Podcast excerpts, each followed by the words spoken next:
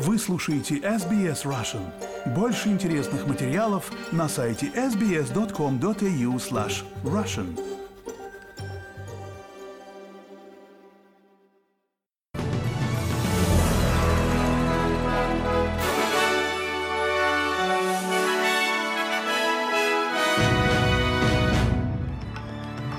Здравствуйте, вы слушаете новости СБС на русском языке. У микрофона Светлана Принцева.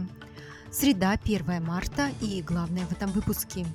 Генеральный секретарь НАТО Йенс Столтенберг призвал Турцию поддержать заявки Финляндии и Швеции на вступление в Альянс. Прокурор Международного уголовного суда в Гааге посетил Украину, где встретился с Владимиром Зеленским. Шесть японских компаний обвиняются в фальсификации заявок на участие в Олимпийских играх 2020 года в Токио. А теперь на эти и другие темы подробнее. Генеральный секретарь НАТО Йенс Столтенберг призвал Турцию поддержать заявки Финляндии и Швеции на вступление в Альянс. Турция постоянно возражала против вступления, основываясь на мнении Анкары о том, что скандинавские страны недостаточно борются с терроризмом.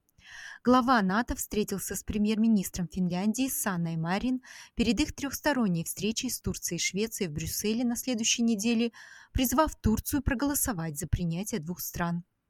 Господин Столтенберг говорит, что Альянс стремится предотвратить превращение войны в Украине в полномасштабный конфликт между Россией и НАТО. Мое послание состоит в том, что Финляндия и Швеция выполнили то, что они обещали в трехстороннем соглашении, которое они заключили с Турцией в июне прошлого года в Мадриде. Настало время ратифицировать и полностью приветствовать Финляндию и Швецию в качестве членов. Нигерии нарастает напряженность, основные оппозиционные партии требуют повторного проведения президентских выборов в стране. Из-за последних результатов, показывающих ранее лидерство правящей партии, в столице Абудже прошли демонстрации сторонников и противников выборов. Правящая партия призвала оппозицию смириться с поражением и не создавать проблем. Но протестующие, такие как вот эта женщина Фарида Сулейман, говорят, что наблюдателям за выборами нужно позволить делать свою работу. Вот почему мы все сегодня здесь. Мы все верим в истинную демократию. Вот поэтому мы все вышли, чтобы сказать нигерийцам, что ни один из них не лучше другого. Ни один нигериец не должен угрожать нашей демократии. Это то, за что мы боролись, и это то, что мы будем поддерживать. Сейчас поступают результаты субботних президентских и парламентских выборов в самой густонаселенной стране Африки. Уже объявлено о результатах 14 из 36 штатов. Трое мужчин были арестованы в связи с гибелью по меньшей мере 64 мигрантов при крушении лодки, перевернувшейся недалеко от Италии в выходные. Двум гражданам Пакистана и одному турецкому гражданину будут предъявлены обвинения в том, что они предположительно перевозили более 200 человек на борту деревянной лодки, которая в воскресенье разбилась о скалы в суровых условиях у берегов Южной Италии. Итальянская полиция утверждает, что мужчины отплыли из порта Измир на западе Турции, несмотря на ужасную погоду, и выжившие люди назвали их главными виновниками. Тем временем в южном итальянском городе Кротоне прошли службы в память о жертвах трагедии. Мигрант из Пакистана Усман Гани – один из тех, кто присутствовал на поминальной службе. Мы здесь собрались просто как люди из человеческих соображений. Мы пришли сюда, чтобы отдать дань уважения. Вот почему мы здесь. И также потому, что я слышал, что некоторые пакистанцы тоже погибли.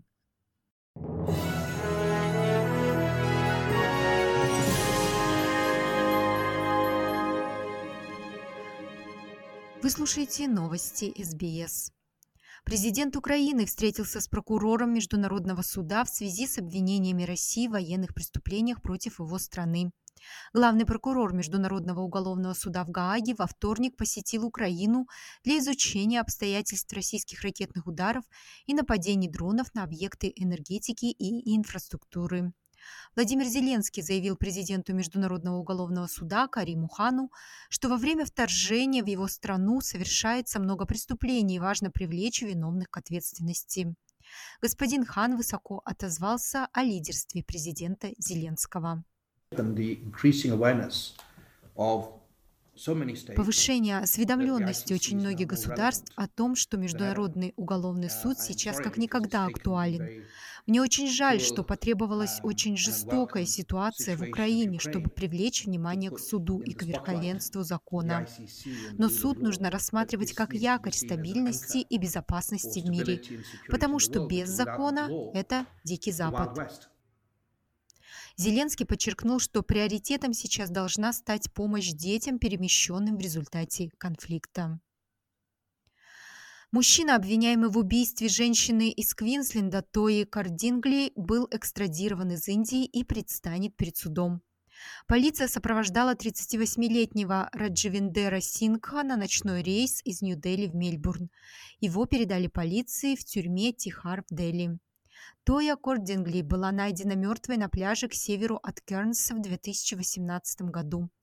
Утверждается, что господин Сингх прилетел в Индию на следующий день после обнаружения ее тела.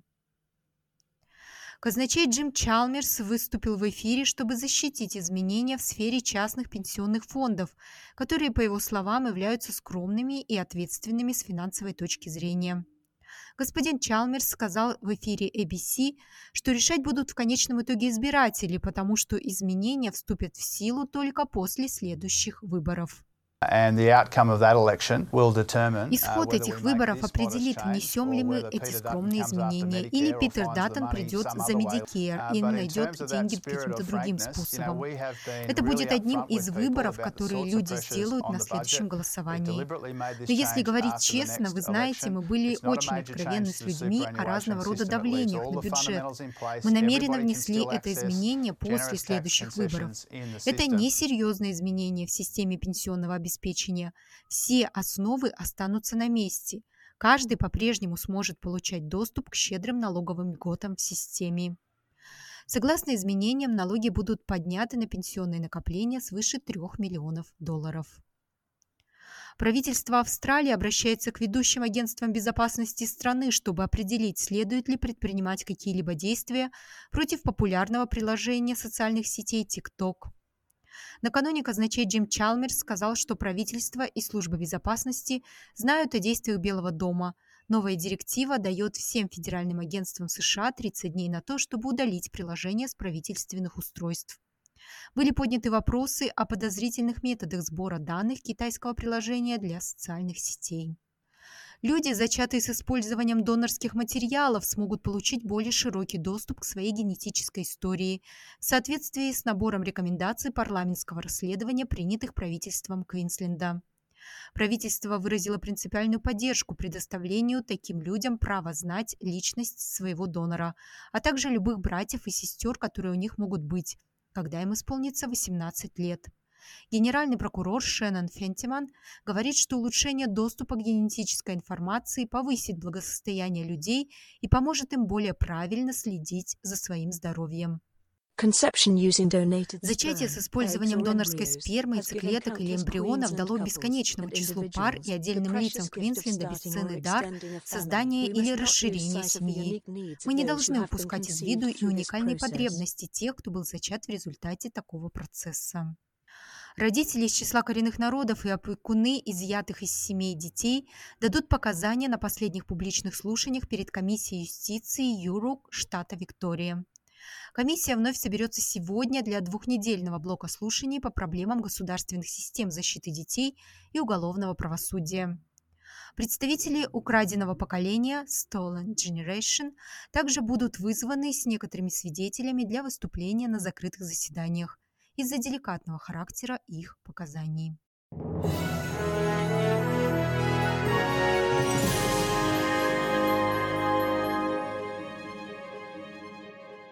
Вы слушаете новости СБС. Сегодня утром надзиратели тюрьмы Паркли в Сиднее объявили забастовку из-за, как они это охарактеризовали, очень низкой заработной платы и тревожащих условий безопасности на работе. Помощник генерального секретаря профсоюза общественного и государственного сектора Трой Райт говорит, что офицеры приостановят работу на 72 часа. Господин Райт сказал, что тюрьма Паркли, недалеко от Блэктауна на западе Сиднея, имеет наихудшие показатели серьезных нападений на тюремных служащих в Новом Южном Уэльсе. И за последние несколько лет здесь было зарегистрировано три смерти, бунт и два пожара. Он сказал, что служащие мужской тюрьмы строгого режима также получают самую низкую заработную плату в стране и постоянно вынуждены работать в условиях нехватки персонала, особенно по выходным. Ожидается, что министр окружающей среды Австралии объявит о первом национальном плане страны по защите океана на саммите в Сиднее, который пройдет сегодня. Министр Таня Плеберсек представит национальный план на саммите лидеров морского бизнеса. Госпожа Плеберсек также объявит о новом партнерстве с благотворительным фондом Mindero Foundation миллиардера горняка Эндрю Фореста, которое будет сосредоточено на использовании технологии ДНК для быстрого определения форм жизни в океане. Русской службе «Радио Свобода» 1 марта сегодня исполняется 70 лет – на сайте «Радио Свобода» говорится, что первая программа радиостанции «Освобождение» вышла в эфир из студии в Мюнхене 1 марта 1953 года. В 1959 году радиостанция сменила название. В годы Холодной войны «Радио Свобода» предоставляла аудитории в СССР факты советской истории и современной действительности, скрывавшиеся от общественности и не освещавшиеся в официальных средствах массовой информации – а также информацию о деятельности лиц и организаций, выступавших против коммунистических режимов и репрессиях властей в отношении диссидентов. У микрофона русской службы выступали многие представители неофициальной светской культуры и деятели русской эмиграции. Принципов свободы печати редакция неукоснительно придерживается и ныне, говорится на сайте Радио Свободы. Также там сообщается, что более 20 сотрудников русской службы «Радио Свобода» внесены российскими властями в списки иностранных агентов в качестве частных лиц. Необоснованные преследования свободы ее журналистов продолжаются. Несмотря на это, в России продолжают работать наши корреспонденты. Это была цитата с «Радио Свободы».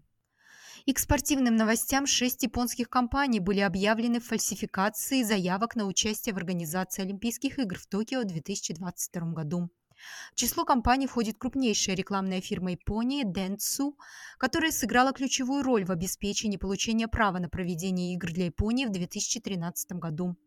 Окружная прокуратура Токио утверждает, что руководители каждой из компаний вступили в сговор с официальными лицами Токийского олимпийского оргкомитета с целью заключения контрактов на проведение игр и нескольких предолимпийских тестовых мероприятий в нарушении антимонопольного законодательства.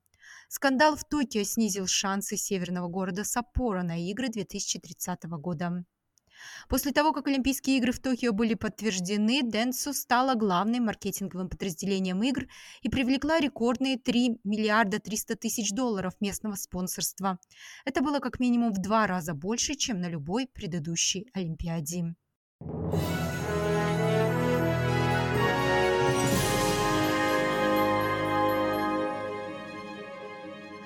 И в завершение новостного выпуска курс валют и прогноз погоды. Австралийский доллар торгуется на отметке 67 американских центов, 64 евроцента и 50 рублей 52 копейки.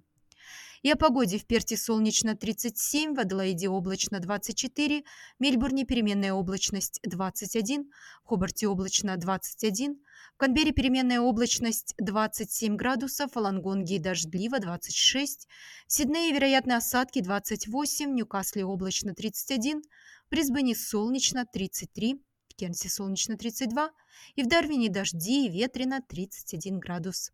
Это были все главные новости СБС к этому часу.